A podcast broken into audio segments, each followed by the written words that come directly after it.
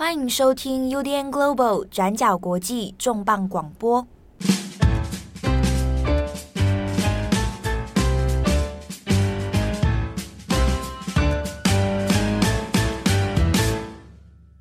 Hello， 大家好，欢迎收听本周转角国际重磅广播，我是郑宏，我是编辑七号。哇，疫情逐渐放缓，好想去旅行啊！这集我们好像做过了，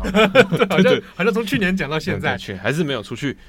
好，这个礼拜我们其实在日本的朝日新闻啊，看到一个蛮有趣的一个题目讨论啊，他是在讲说，现在日本的疫情好像慢慢放缓。那你看10月份又有很多的浪漫的假期啊，万圣节，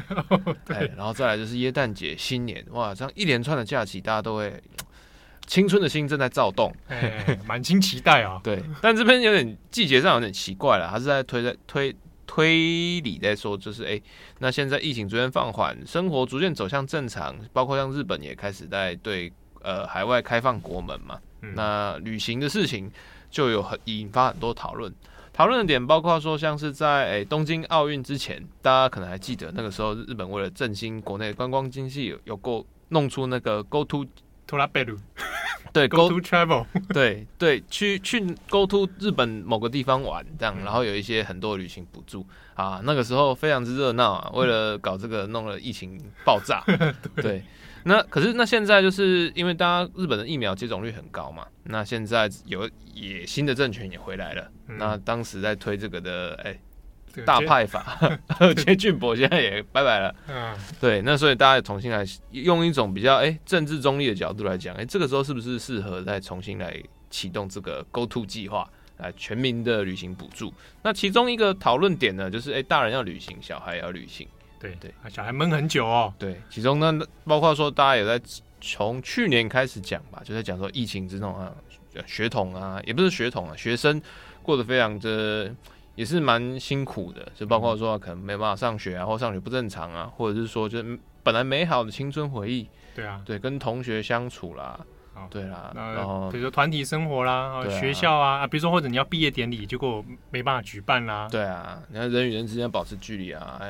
毕业一个告白的初吻也都没啦。啊，对啊，没有啦，诸如就是在其中一个在讲说呢，恢复正常的时候，日本很重要的一个校园活动叫做休学旅行。对，休学旅行叫修学旅行啊，修是修养的修，不要再卖弄了，快点讲重点，我怕大家以为是修那个另外一个休学。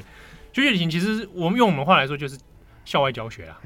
教育旅行啊这种概念。那休学旅行在日本里面，它其实范围还蛮广的。比如说你包含到毕业旅行，可能也可以算是一种啊。那它是基本上名义上是以教育为目的，然后团体的啊学校为单位、班级为单位出去来旅行来玩啊，这叫休学旅行。那因为去年2020年的疫情的关系，大部分的学校其实都没有办法来执行休学旅行了。那到今年，现在疫情稍缓了，已经开始有陆续一些学校在安排行程。那开始也在目标想说，也许今年年底各个校大概可以恢复这个在日本国内的跨县市的休学旅行。那可能也是因为日本就是跟我们的关系比较近啊，就是休学旅行的常常在这种动漫作品里面会连接到，比如说毕业旅行。对，然后或者是毕业前的最后的那种大旅行，然后或者是说，每次会有那种特殊事件都会发生的那种长期校外教学这样。对，其实如果你过去我们几年当中，大家有去日本的话，应该有看过这种体验，就是比如说假设你去京都好了，参观33间堂佛寺，然后就会看到一群中学生冒出来，对吧？那个通常都是正在进行休学旅行的同学们。有的会带作业单啊，然后三三两两，然后甚至这个规模化其实还蛮特别的，就是比如说它会分成小组，那台湾就是会老师带队嘛，那在日本它就是直接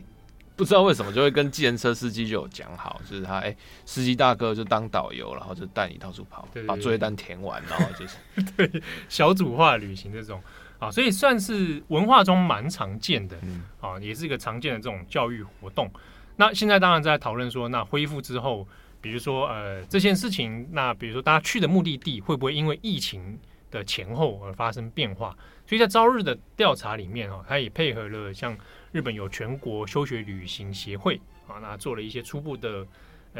民间调查，这样比如说你会想去的地方那现在出现了一些排名上的变化，比如说过往都是以京都奈良为主，那这个都没有什么太大的改变。但是呢，首都的比如像大阪跟东京这两块地方，因为疫情的冲击，所以现在在可预期的未来里面，它的休学旅行的意愿就会相对降低很多。那之中就会讨论，那哪些地方它会变成新的热门景点？那比如说现在串起来的是山梨县。山梨县大家我想要山梨精你就想要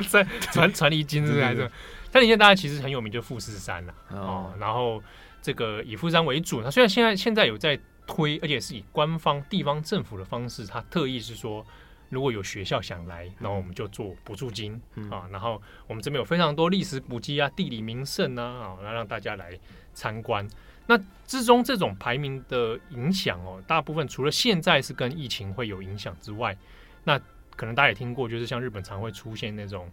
各县市魅力排行榜，比如说魅力指数第一前几名是谁，大家最想去的地方，然后大家也会关注说那些最后吊车尾的、最没有魅力的县市是谁啊？群马县，知识来说要搞对，假新闻。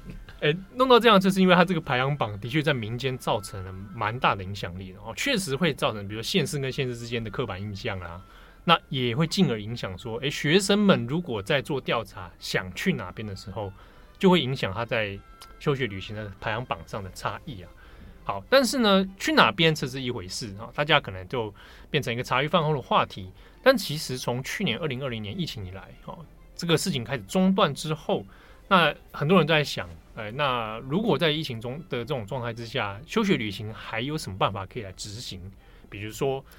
数位VR 旅行，就视讯旅行，还真的有人做了。因为以往休学旅行，他们那是要去哪里啊？他就坐在家里，大买克星啊，坐在家里参观那个博物馆设施啊。其实这样还要做回答卷，对，就是反正变成一种痛苦。嗯，那因为过往休学旅行，它会包裹一些地方的设施啊，或者历史古迹啊、博物馆啊，那很多地方也会把这当成一种历史记忆传承，比如说广岛啊，它就会有参观这个广岛的纪念馆，那它就会当成说，学生们这种教育传承。之前就是2020年末的时候，就有那种比如说曾经担任过神风特工队的、啊，那他有一些历史资料，这样他们教你开飞机，没有，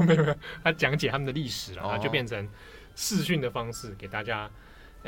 线上休学旅行。可是大家知道这种感觉就是没什么感觉，比较像是一般课程，对吧？变得没有旅行感嘛。嗯，好，所以很多，比如包含教育者、包含学校、好学生自己、老师们也在思考说，那休学旅行的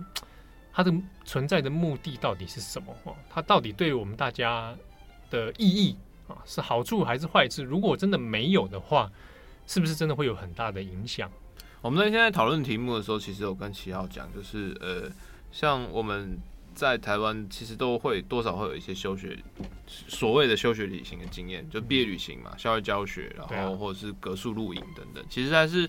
对同个世代的人算是蛮常见的。可是我们仔细想一想，就是如果我们透过比如说影剧文化来讨论的话，就是除了就是东亚的现代文化圈之外，你好像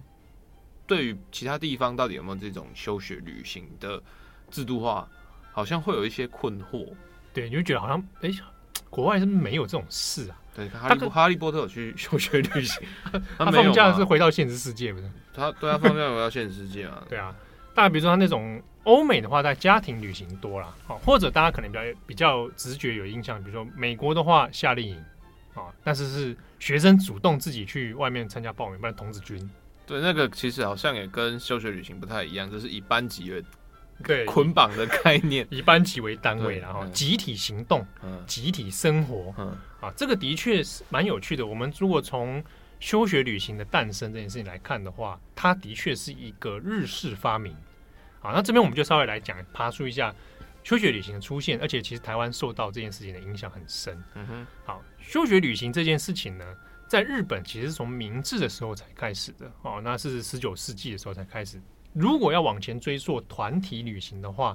那可以追到比如说江户时代的时候，少部分有所谓的团体旅行，但是这个都是神社巡礼，那个什么东海道，对，而且你一路走到伊势去这样，不然就是一群人出去旅行，然后可能需要去杀人的那种复仇之旅，对。那因为在江户时代，你其实一般来说一般人啊要离开村落都本身都有难度哦，那或者甚至离开到其他县市还要申请，所以这种事情比较少发生。到明治，我们把它近代一点了。明治在引进西方现代学校教育的时候，那才开始出现这种所谓的，当时日本还不叫休学旅行，就叫远足啊，就是对，远足这个词，他们就用日文汉字里面来讲，就是学生们啊集合起来，我们到附近去郊游。但是这个郊游在明治的时候呢，并不是说大家随便去斗，然后就回来了，去象山玩一圈这样。对，不是，并不是这样。他拍个照片，对，然后喊个口号。对，早期的时候，他其实是为了有军事上的准备需求。哦，对，这个原因就是呢，很有趣，就是明治政府刚成立的时候，毕竟刚从这个各个这种反政势力脱离嘛，所以明治政府很要强调他们的这种政府绝对主义。这个时候很担心一件事情，就是地方的藩校。什么什么藩，比如说长州藩、上摩藩，他们有一些学校，有没有？像这些学校会培养出一堆学生，然后一不小心这些学生都变成就是白虎队、骑兵队。对，比如说，很有名吉田松阴，他是这个藩校叫做明伦馆，这种藩校的势力还存在。那明治政府还有点担心，说万一以后在这边再出现一些不同的势力的话，所以需要政府来主导一些学校教育的控制。我要培养你，这个除了你的学科之外，我们引进西式教育之外，你还需要忠君爱国。那怎么样培养你呢？这个军事操练、军训课啦，这应该有只会是徒生逆反之心吧？对啊，除了你体能上面操练你之外，也会加注一些精神的教育，比如说，国家主义啊，忠君爱国啊，那正确的体现方式就是我们来做一些所谓的兵士操演。所以把同学们集合起来做这样的操演，所以呢，早年的第一次所谓的长途的远足那时候也还没有叫休学旅行，是从1886年的时候，当时的东京师范学校就做了一次长途远行，那就学生们集合起来做了12天11夜，有点太久了，从东京出发一路走到千叶县，纯走路260公里。你讲从东京出发到千叶，我就想说，那就搭个电车就到迪士尼的距离这样。对啊，它是用走的，它中间还会有一些绕，比如说山路啊，然后或者停留中间还参观一些设施。但是这个所谓长途远足同学们是有背一些这个枪支的啊，还有背包，因为他做模拟军事训练了啊。只是这个过程里面他除了操兵这种感觉之外，他也要做，比如说，我们博览群物啊，参观一些这个设施啊、学校、武装旅行团，对啊，中间大家一起吃饭啊、炊饭啊，这样子，这样的一个训练过程啊，这个走出来之后，大家就变成一个，各个学校也觉得好像还不错开始才慢慢来推行。隔年1887年的时候，就真的出现了所谓的休学旅行这个名词。但是呢，这名字出来之后，你看它叫休学，其实学这个字还蛮重要，它就不纯然走这个军事武装，还希望说你透过这样的旅行里面，除了有锻炼体能之外，但是也让你去做一些学习，那特别是在比如说产业啦、参观啦、然后自然山川啊这种才开始慢慢的出现了。好，不过讲到这边其实可以提一个人物，是日本所谓的近代教育之父这是当时的文部省的主任的大臣，叫做森有礼他当时引进了西方教育之后呢，他还蛮注重这个所谓远足跟休学旅行的。那特别就是说，把军事体操这件事情融入到学生教育里面。不过这个森有礼当时任内里面，他主要还是以西方这种锻炼身体的概念为主或者是说大家训练这种军事能力但并没有还没有捆绑在这种整个国家主义在一起的这种意识。森有礼后来在休学旅行1887年开始出现嘛，但是森有礼在1889年的时候就被人家刺杀被学生他被一些极传统的那种分子刺杀主要当然中间有些因为是因为圣尤里本身是基督徒，然后又引进西方教育，那刺杀他的人呢，就是主张以神道国家为主的，所以他刺杀的理由居然是圣尤里在参拜伊斯神宫的时候心怀不敬所以就将他刺杀了。这件事情在日本教育史上有被认为说一部分是现代西方教育的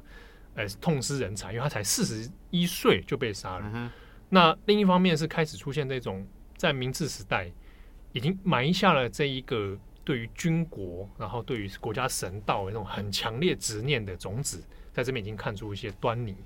那在此之后的确有一些休学旅行开始强调了这一种学生跟国家之间是捆绑在一起的这一种观念。好，那具体的表现其实一直到明治后来几场战争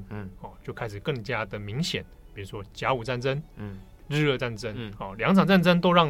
明治政府哇，真的觉得日本真的抬头了跻身西方列强之列。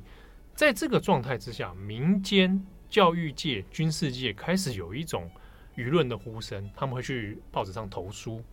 就是鼓吹说这个国家的青年终于要站起来了，你看现在战争这样子胜利那我们应该要多走出去看一看。很有趣的是当时的在这场战争以后的当时的早期的朝日新闻，就有那种读者的那种热情投书鼓吹这个国家主义国家青年们站起来中间就开始去讲了一件事情说日本呢应该把休学旅行呢眼界要放得更宽，我们要开始往满韩台前进，就是满洲、韩国、台湾新的海外殖民地对，大家一起出来玩对，那去这边的目的就是说我让日本青年们去这些殖民地可以看看，然后呢，培养未来在殖民地未来的主人翁或者是说我们去见见不同的世界，这里的物产，然后看看日本帝国可以在这边做些什么事情。那这种教育要从小做起，最好从你这个中学时代的时候，大家学生就要来培养。不过真的蛮远的，就是搭个船的。对啊，现在搭飞机那样几小时就到，可是那以前呢，交通不是那么容易。你走到港口就要走多久对，所以这锻炼你的这个身心技能这个中间高二出去高三回来的对，好像去太久了吧对这个中间有一些蛮有趣的讨论，就在于说我们前面讲一开始学旅行它带军事性质后来慢慢开始也变成学术的性质多一点，那甚至是游憩的感觉多一点那到了一个地方走路地方就休息这样。同时在这一个这种以殖民地为主的这种休学旅行出现的同时，甚至也有些人在质疑就是说现在休学旅行太轻松了因为铁路在明治的时候也开始慢慢普及化嘛对，无限列车对，但是大正就有无限列车嘛他就说休学旅行你怎么大家都不走那种像以前那个12天11夜走路260公里有鬼没有了现在就是搭铁路，然后到了一个地方之后就住饭店有些投诉就是说这些休学旅行毫无效果又不是你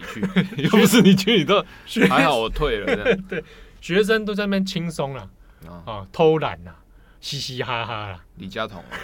现在穿越时空的投诉就开始说教了所以说应该走什么哈扣的，就是应该就是到海外去，有没有参观这些的？尤其到台湾，其实风险蛮大的。那个时候，卫生条件还不是很好。明治时代那个时候一开始，对，去那边可能瘴疠之气，然后就是生病水土不服，这种事情很多。但是有些人就觉得鼓吹应该是大家要来冒险日本人强大起来。那个时候就开始，因为随着殖民地的政治势力然后在当地的统治，所以这件事情是还可以成真的。比如说。你到台湾坐个船或者你到满洲国你还可以有满铁可以搭，对的确它就开始包裹在整个帝国势力里面，你的交通建设你的地方产业那你有了这些铺设之后，把学生再送到这边来做一个见学参观那慢慢的来做一个这种教育的培养那让大家来看看殖民地。所以这边还蛮有趣，就是那当时的日本学生来台湾之后，就是我要去休学旅行，要去哪玩这件事情就还蛮有意思的啦。行程来一下比如说早期的这个去台湾的行程如果真的有志一同就到了台湾去，通常几天你是说在台湾旅行啊？对啊，我们先不讲，就是从日本内地到台湾这段，抵达台湾之后，行程其实相对会待多一点，尤其是在海外殖民地。之前看过的记录有到10天多的啊，也有，毕竟难得来一趟啊。那长期的话也有，但据我所知还不会到说，跨年的，比如说太久了，对，高一来啊，高二回去这种，对啊。那大部分因为在台湾之后，当交通你也不是说非常的发达嘛，所以到地方旅行还是会花一点时间。比如说，那比较喜欢去的地方，现在的圆山那边有台湾神社，大部分从基隆港出来嘛，那第一站应该就是台北。对，只是他们台北活动啊，也有去台南啊，因为主要台南的这个商业产业，比如台湾糖厂啊之类的，产业类是一种，然后神社类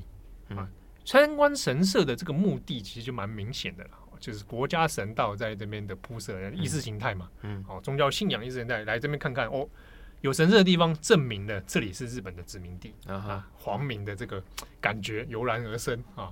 那参观神社，比如说圆山的台湾神社啊，就是很重要的地方，或者像芝山岩啊，现在在台北这个靠天母蛮近的，啊、又在自入。我跟你说，天母以前也有个天母神社，在哪、啊？在那个现在中山北路7段上面已经拆了，国民党来的话就拆了啊。那个时候还有一个不是神道教哦，是天母教啊。一个日本人在当地创办的，他天母教，天母这个名词的由来是神道的天照大神，加上台湾民间信仰的天上圣母，所以一个天一个母，哦，混合型的，才叫天母。哦，我还以为是因为天阿宝，是不是？不是，就是在讲那什么老人讲都市传说。我一直以为，我以为就是像是啊，你现在叫你搬出来，你不要。物价那么高，还是要住在那边天母教天母教对，天母教后来也毁了啦。那比如说参观这几个地方啦，或者说去那种芝山岩的地方干嘛呢？去那边，比如说大家同学们集合，面对着东方或者面对着日本的方向，喊3声万歳万歳，这样万岁啦。大概这种类似的行程啊，然后吃个便当啊，打个铁路啊，走路啊回家。大概是这样子。相反的，当时日治时期的台湾学生啊，如果幸运的话，表现优异的话，你也有机会来休学旅行。大概行程也是会是这些啊。不过那个时候呢，他有殖民教育的需求啊。比如说，我假设我们当时两个小皇民，表现不错，我们可以去休学旅行啊。你从嘉义出发啊，我从北投出发，就两个人就在圆山台湾神社碰面。你也太近了吧？我走远，你太近了，我马上就到了。对啊，对，当天来回。对啊，我们在那边，我们两个一起在那个山丘上面喊万岁啊！喊完之后觉得哇，我真是一个堂堂正正的皇民啊！虽然我是台湾人，但是我现在也可以当一个皇民了哦。日语讲了1级棒这样子啊，有这种教育的这个功能存在。如果我们两个后来毕业之后，表现的真的是很赞，然后升高中了哦。好，将来要出人头地了。刚好有个机会送我们两个去日本休学旅行。当时的台湾日治学校也的确也有这种，把学生或原住民，集合起来，我们去日本看一下殖民母国有多么的发达啊！那我们到了日本之后，可能去参观的地方，也许去大阪，也许去京都，也许去东京，这几个地方都有可能。那主要还参观的东西呢？不大会是自然景点的，可能就会是以大城市的文明给你看一下文明世界长怎样，然后再送你去神社里面参拜一下，大概这样子，这种蛮政治意识的休学旅行啦。那这个是当时的一个主要的休学旅行的生态是这样。好，那我们这边讲到的是刚刚反复有提到说所谓的神社巡礼。那的确它是休学旅行当中一个蛮重要的行程。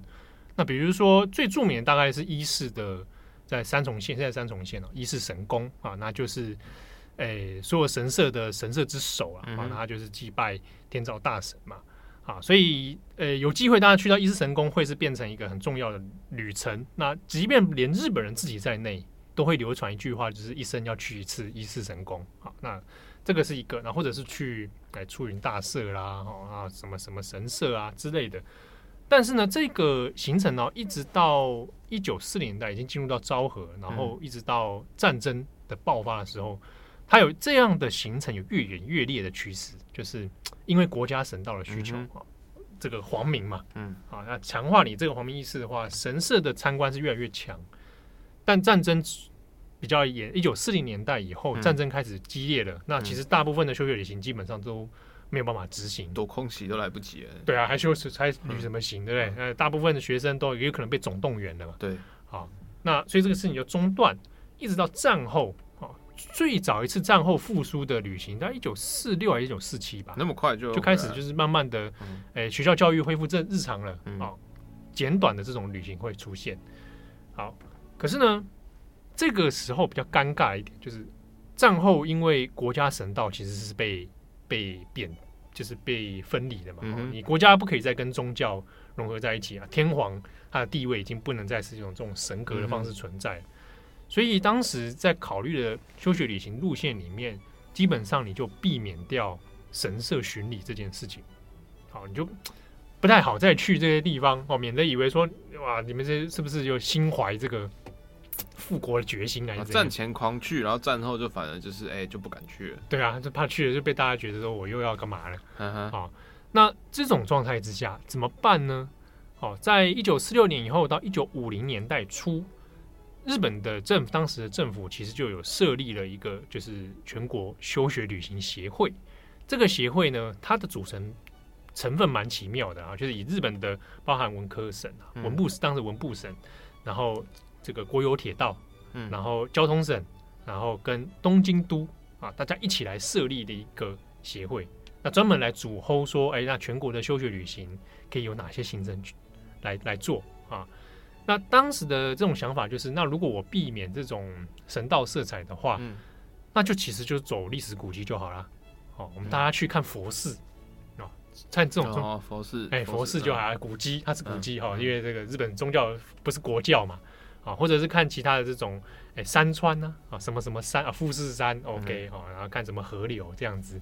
参观学校参观工厂 OK， 不要有军事工厂就好。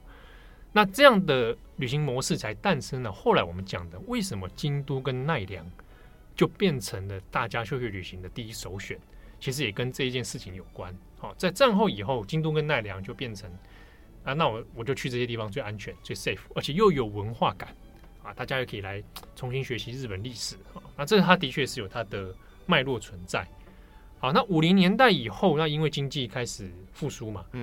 那加上国有铁道的铺设，然后这个交通旅行越来越方便了，所以往其他地方的移动也越来越多那就可以看出一些，随着经济旅游大家越走越远或者待的天数越来越长去到北海道或者去冲绳。这些地方就开始变得比较更热门一点。那这是到后来，比如说到经济泡沫时期的时候的趋势，大概大部分是这样。那或者也讲一个蛮有趣，就是在泡沫时期的时候，那其他非东京的其他县市也会想说，让我们去东京看一看，看看大家有多狂，纸醉金迷体验对啊，去旅行大家冲京都冲那个东京去银座啦。学生们真的小学生去银座没有其实去夜游啦可能没办法夜游，但是因为东京有博物馆东京博物馆、东京车站那或者东京也有这个其他这种历史古迹等等它还是可以去看。而且透过这个旅行，其实某种程度上日本政府也在证明了自己，就是我从战后复苏那同学们就是国家未来新青年，你看对日本要有信心这个大概就是到战后的一个脉络跟逻辑在这里。好，不过我们讲这么多，其实休学旅行在日本当中其实也不是说没有发生过问题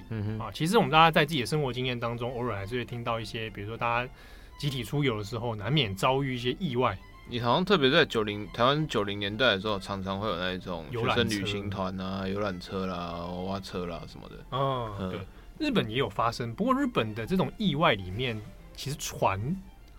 搭船的比率比较多就在我们刚刚前面讲的50年代的时候，1955年曾经发生一个紫云丸事件它是搭船在濑户内海一带，结果就撞船之后沉船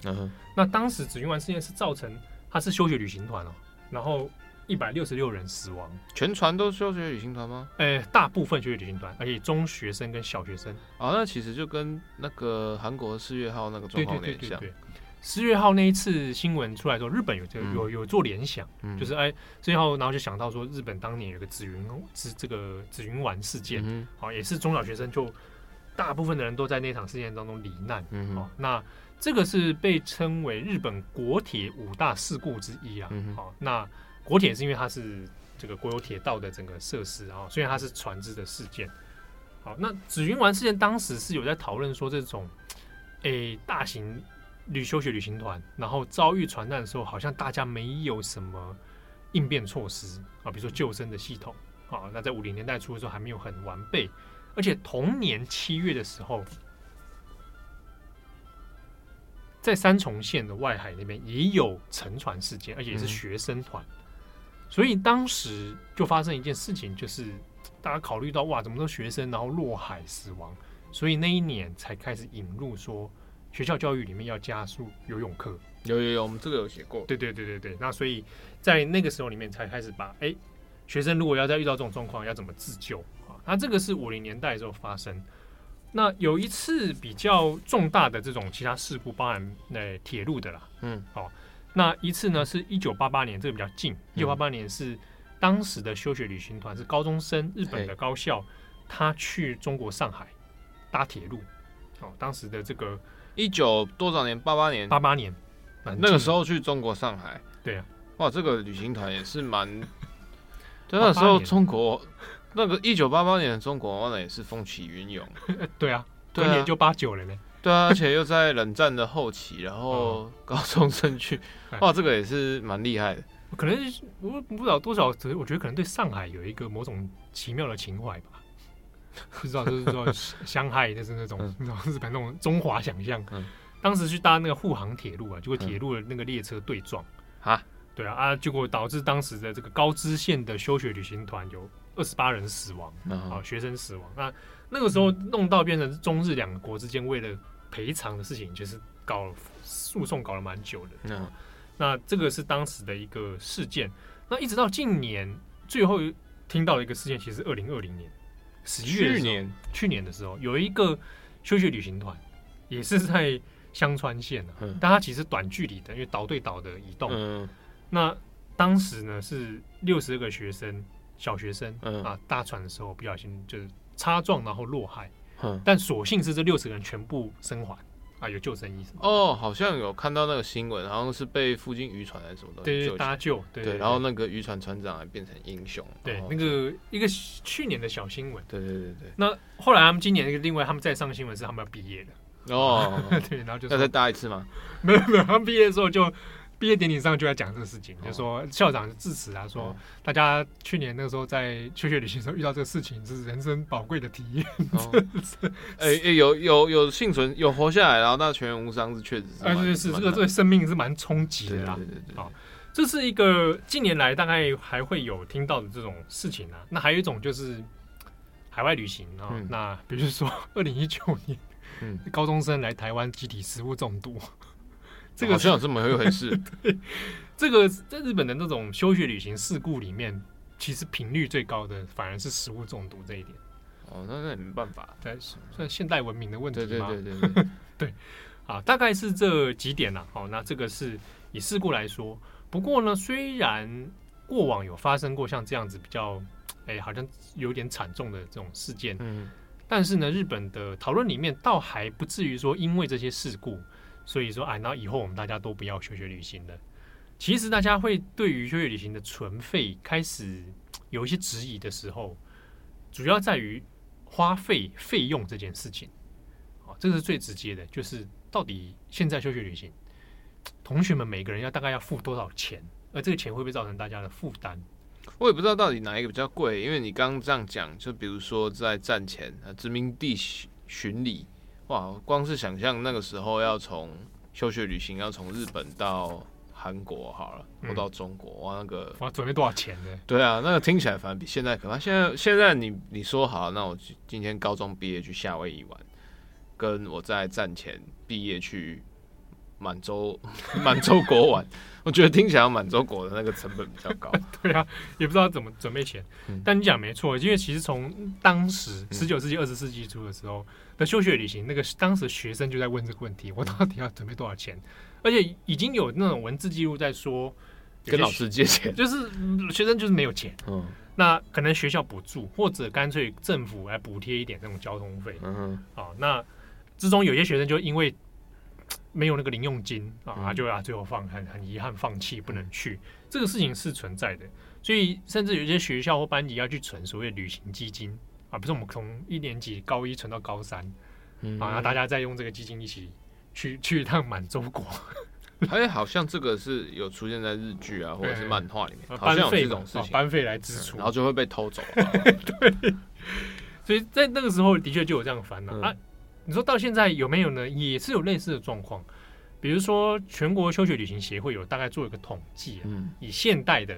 休学旅行来讲，普遍平均大概每一个学校其实花费不一。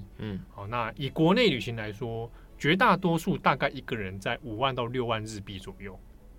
那对吧？台币大概1万多啦。在日本玩这样好像还好，还可以啊，还行。因为这个费用里面背后其实有旅行社也有这个地方政府的补助，所以多多少少有一些补贴啦。可是呢，并不是大家的收入都这么能够配合这样的一笔支出啊。那甚至不用讲，在私立学校的话，可能它就会更贵啊，因为私立学校去海外休学旅行的机会比较多一点。好，那这个事情经费的考量，的确在日本的一些民间里面啊，学生之间会变成一个。算是一种压力之一。所以统计里面不去休学旅行的理由的前3名啊，第一名是这个学生可能本来就很少去学校，就是所谓不登校的学生，这是最多的啊。第2名的话呢是疾病啊，长期生病，那其实跟不登校是有连在一起的啊。那第3名就是经济考量啊，那经济考量就变成有些家庭不太好付出，或者是说好，基本出了旅费，可是假设我们今天从群马县，然后大家去东京玩，啊，我去了东京，没有零用钱可以用啊，同学之间可能会觉得有一点点，对啊，真大家去打小钢珠啊，没办法，没有啦，没有，那进不去的，对，就是好像会被人家侧目啊，那。这中间就会连带到一些好像经济弱势在这个休学旅行当中形成更加的一种排挤感。那这个是考量之一。那或者说在现在的休学旅行里面，大家的反省或反思里面，因为这几年其实日本越来越在检讨所谓的校园霸凌问题或者团体意识的这种压力问题，所以在想休学旅行的这种以学校班级为单位。到底是一件好事，还是在助长大家这种同调压力？大家这样听起来，好像会觉得好像有那么夸张吗？没那么严重。可是自己回想起来，以前在毕业旅行，那毕业旅行要过夜，一定会要分队，你要有对就是好朋友对，好朋友们分房间，然后4个人一间，4个人那就会有除不尽的问题。那或者是说，有人就是根本就没有朋友。对啊，对，那我不要跟你，然后你不要跟我，然后怎样怎样那。游览车的位置也是啊，就是会有不断的小团体，但确实是会有点难以处理的。然后，而且大部分老师也都会说，大家就自己先来选，然后剩下的老师再来帮你分配。但这个剩下的这个感觉，其实也不知道会对这种小朋友造成怎样的压力。对啊，那你看在台湾大家都会有这种直接感受了。那其实在日本里面，大家不要想说这个是一个很长大就会忘记的事情哦。这个事情的确，日本社会脉络里面就会开始思考，这个万一以后真的留下一些难以抹灭的影响啊，那是不是就变成之后的日本社会问题啊？那就又来连家族讨论是说，那这个到底校园团体意识是不是其实一开始就已经长成一个有一点点畸形，然后大家不得不去配合。的这种现状，那听起来也会觉得说有那么严重一样还是会觉得可能还是会有点太过夸张。但是你回头来想，不是说我今天有没有休学旅行会助长霸凌，而是说你现在社会就是确实存在这种同侪结构的霸凌。对，那你是不是有办法就是说从其他其他的根本的地方来一个一个调整，而不是说就是有没有学学旅行这件事情，它就会影响国家社会。对对，可是它只是其中的一部分。那这个东西如果认知到问题，但这个比较细节的部分，然后没有去回应的话，那确实也是蛮奇怪的。或者说，那我们在既有的这样的生活形态里面，可以怎么调整？那来符合现在的这样的时代因应，这种感觉啦。所以，在日本里面的确有些教育家，包含甚至一些学校，是开始要决定是废除各自学校的休学旅行。那这个废除指的是说，那它不再以学校为主导。你如果想旅行，那学生们想旅行，那大家凑一团嘛，你就省去了说，可能大家强迫旅行，或者我就不想要过团体生活。但这个也是有点奇怪，因为像就是一般来讲会期待休学旅行的，通常学生本人应该是最高的一个阶段嘛，你可以不用上课啊，大家一起出去玩啊，爽啊！不用上课这是该最。那你现在是有问题，然后学校说它很麻烦啊，你自己要旅行就去旅行，啊，请假怎么请假啊？带队谁要带队？对，那中间保险怎么办？团散怎么办？出事怎么办？对啊，万说的是学生自己负责吗？还是学校失去了监管责任？对啊，而且呢，如果有的人班上一半的人要去，一半的人不想去，一半的人想要去京都，一半想要去奈良，对，你讲这的确在实务上面，这几年有一些教育学家或者现场的老师们就在讨论这个问题，比如说好像，办或不办，以老师的视角来说，它也存在一些矛盾。比如说这几年开始讨论说，教育现场的中学教师、小学教师，他们的老师工时超长啊，然后下课了又要去负责什么社团活动。那休学旅行这件事情，大家想说，老师不是一起出去玩很爽？老师要带队那个累死啊！行程怎么规划？你就跟旅行社接洽，是老师去接洽。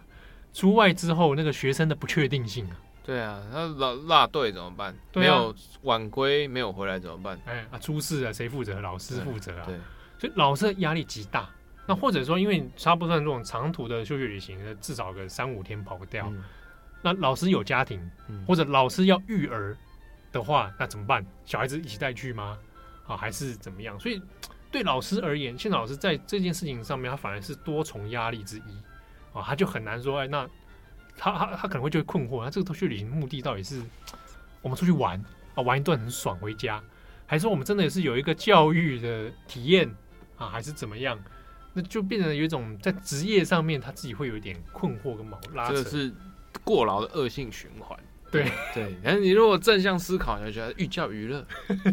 寓教于乐。对，你不知道这些美好经验什么时候回馈给这个下一代的主人翁，对不对？对不对？所以你不能用什么事情教育都用目的性，对不对？不然那奈良那边算数学嘛，大家来算数学，算有几只鹿在吃饼，对。请问现在有几只脚，然后你刚刚算几只鹿这样？哇，好，这什么旅行啊，好痛苦。那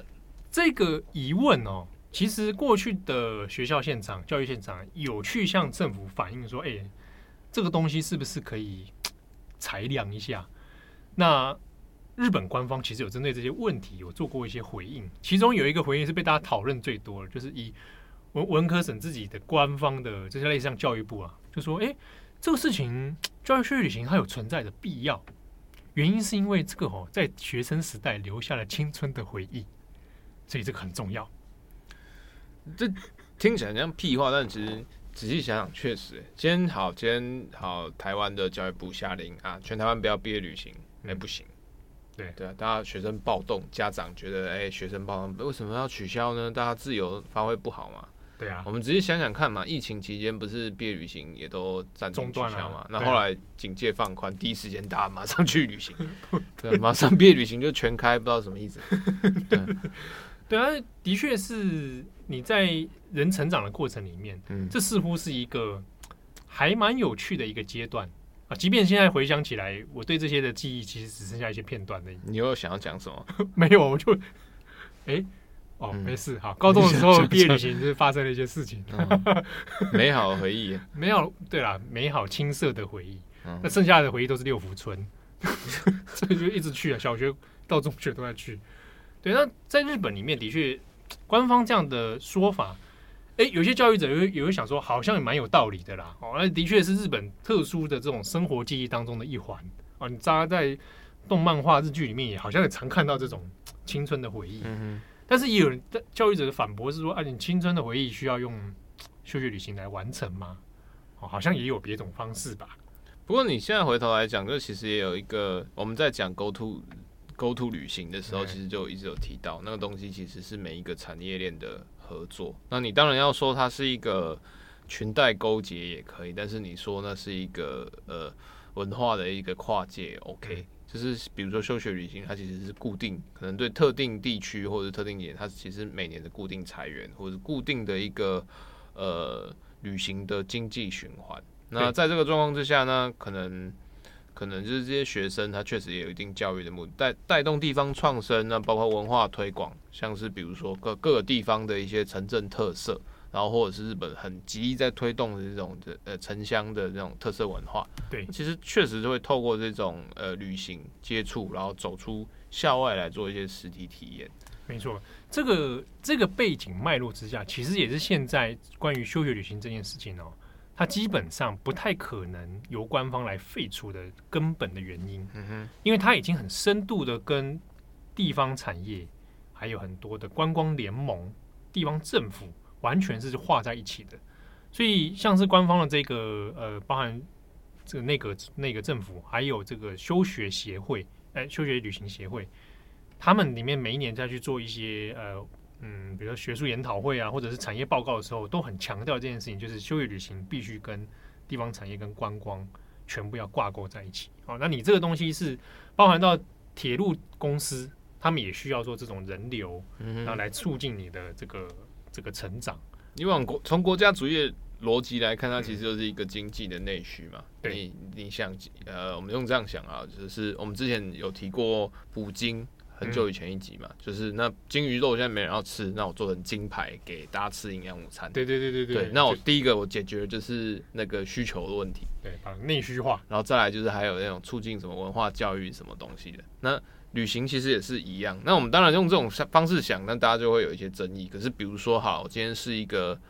职人，铁匠职人，那平常那观光客他不一定会来，那或者是说不够稳定。那像休学旅行啊这种地方的那种重点栽培、合作、文化传承啊，确实，说不定就有办法把这个特殊的记忆文化再传承下去。没错，你讲的这个，比如说日本很强调传统技艺的转型，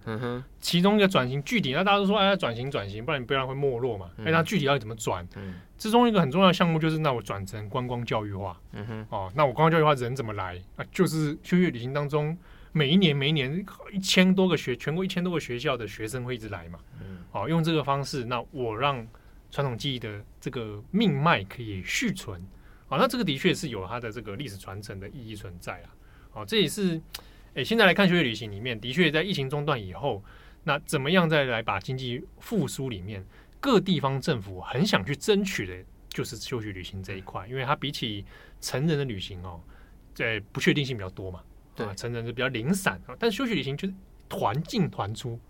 而且有目标啊，几个学校就一定有几个团，所以它是好攻略的这个对象。所以现在是各地方政府其实还蛮强调这件事情的。某一个程度上，可能也是因为它那个也比较单纯啊，就是虽然说你比如说住宿啦、旅行啊、入场费。但是他学生团比较不会有那种爆买消费啦，然后或者是说把所有资源都集中在某一个特定的状态里面。对，所以这个算是日式特色里面的这个现代生态啦。那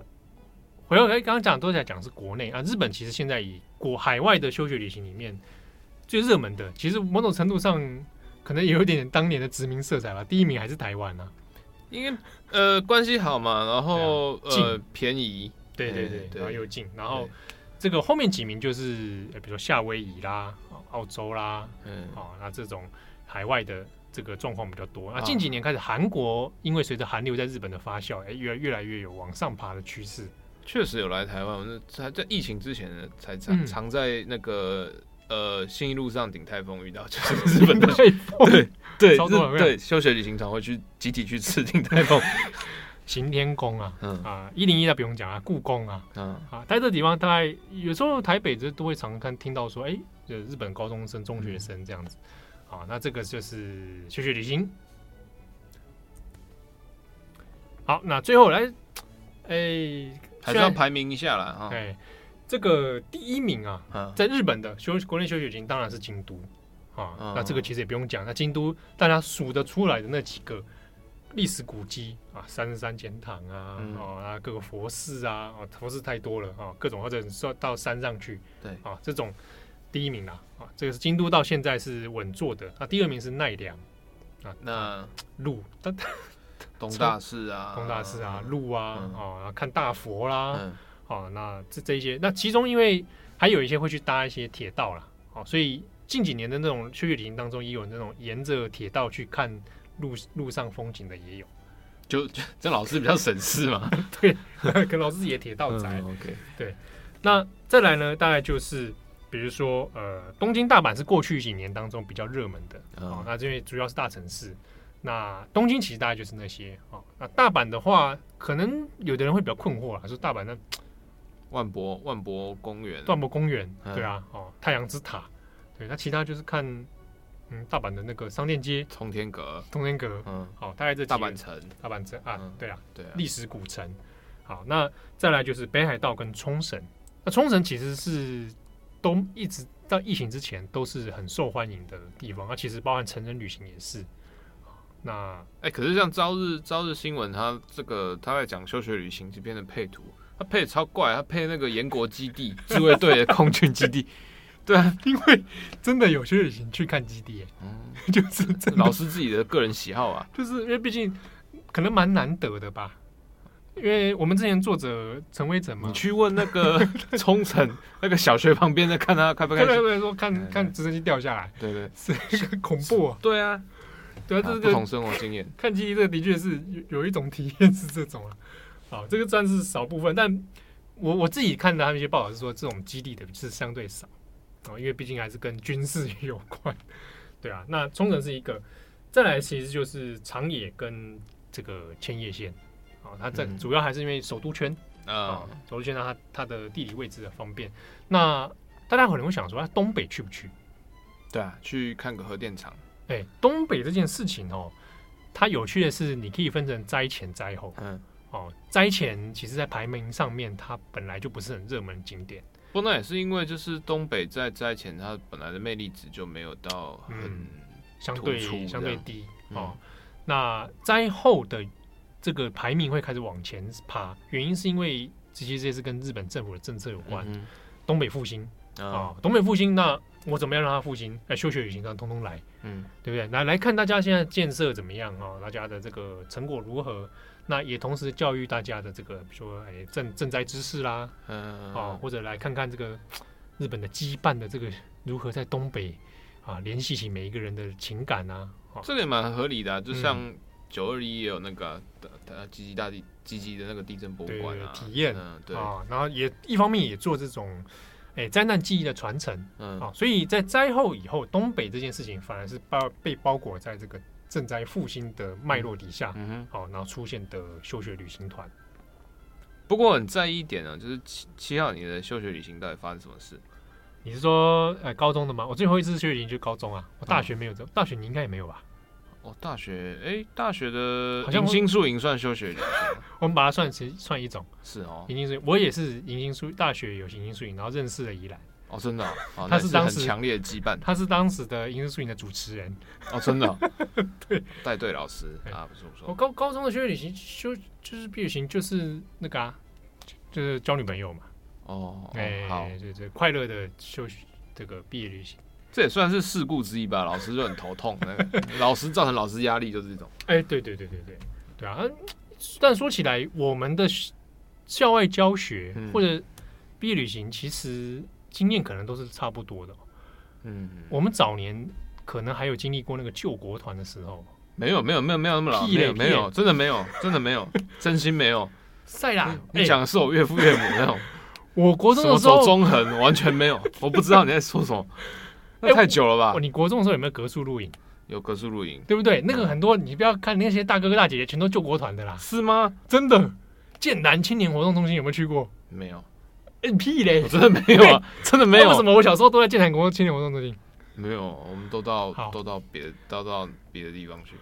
我们前面刚才大家讲说，日本这种政治意识的就业旅行团，就在台湾你比较的话，那其实救国团就是一个啦。我透过旅行的方式，你这样讲我就不想去了。培养团体意识，对不对？哎，那就是我们过去经历过了啊。剑潭青年活动中心，我是真的没有。好，哎，然后再讲一个我小时候曾经发生过的事。幼稚园啊，幼稚园在休学旅行。校外教学远足啦，哦，不都动物园的吗？没有，我就你知道我被带去圆山那个不是上面有公园吗？在上面唱桃太郎哎、欸，啊，摸摸塔罗桑，摸摸塔罗桑，摸摸塔罗桑，这个行程啊，跟早年日本明治时候的那个休学旅行一模一样，带去上面唱到虫洞里面去。带去上面唱桃太郎或者唱君之代，我是没唱君之代啊，唱君之代日本的会啦。然后我就回来想起来，我当时是不是受皇民教育啊？太怪了！我的幼稚园的是日文老师，你外国人唱什么曲子？我唱桃太郎，这是我学的第一首日本歌。然后我被带到圆山上面唱这个。不然你现在唱一下啊！大家都在桃太郎的那个桃太郎的美妙歌声中，就是进入梦乡。好，感谢大家的收听，我是编辑哦，强制脱出，我是郑弘，拜拜，我们下次见，拜拜。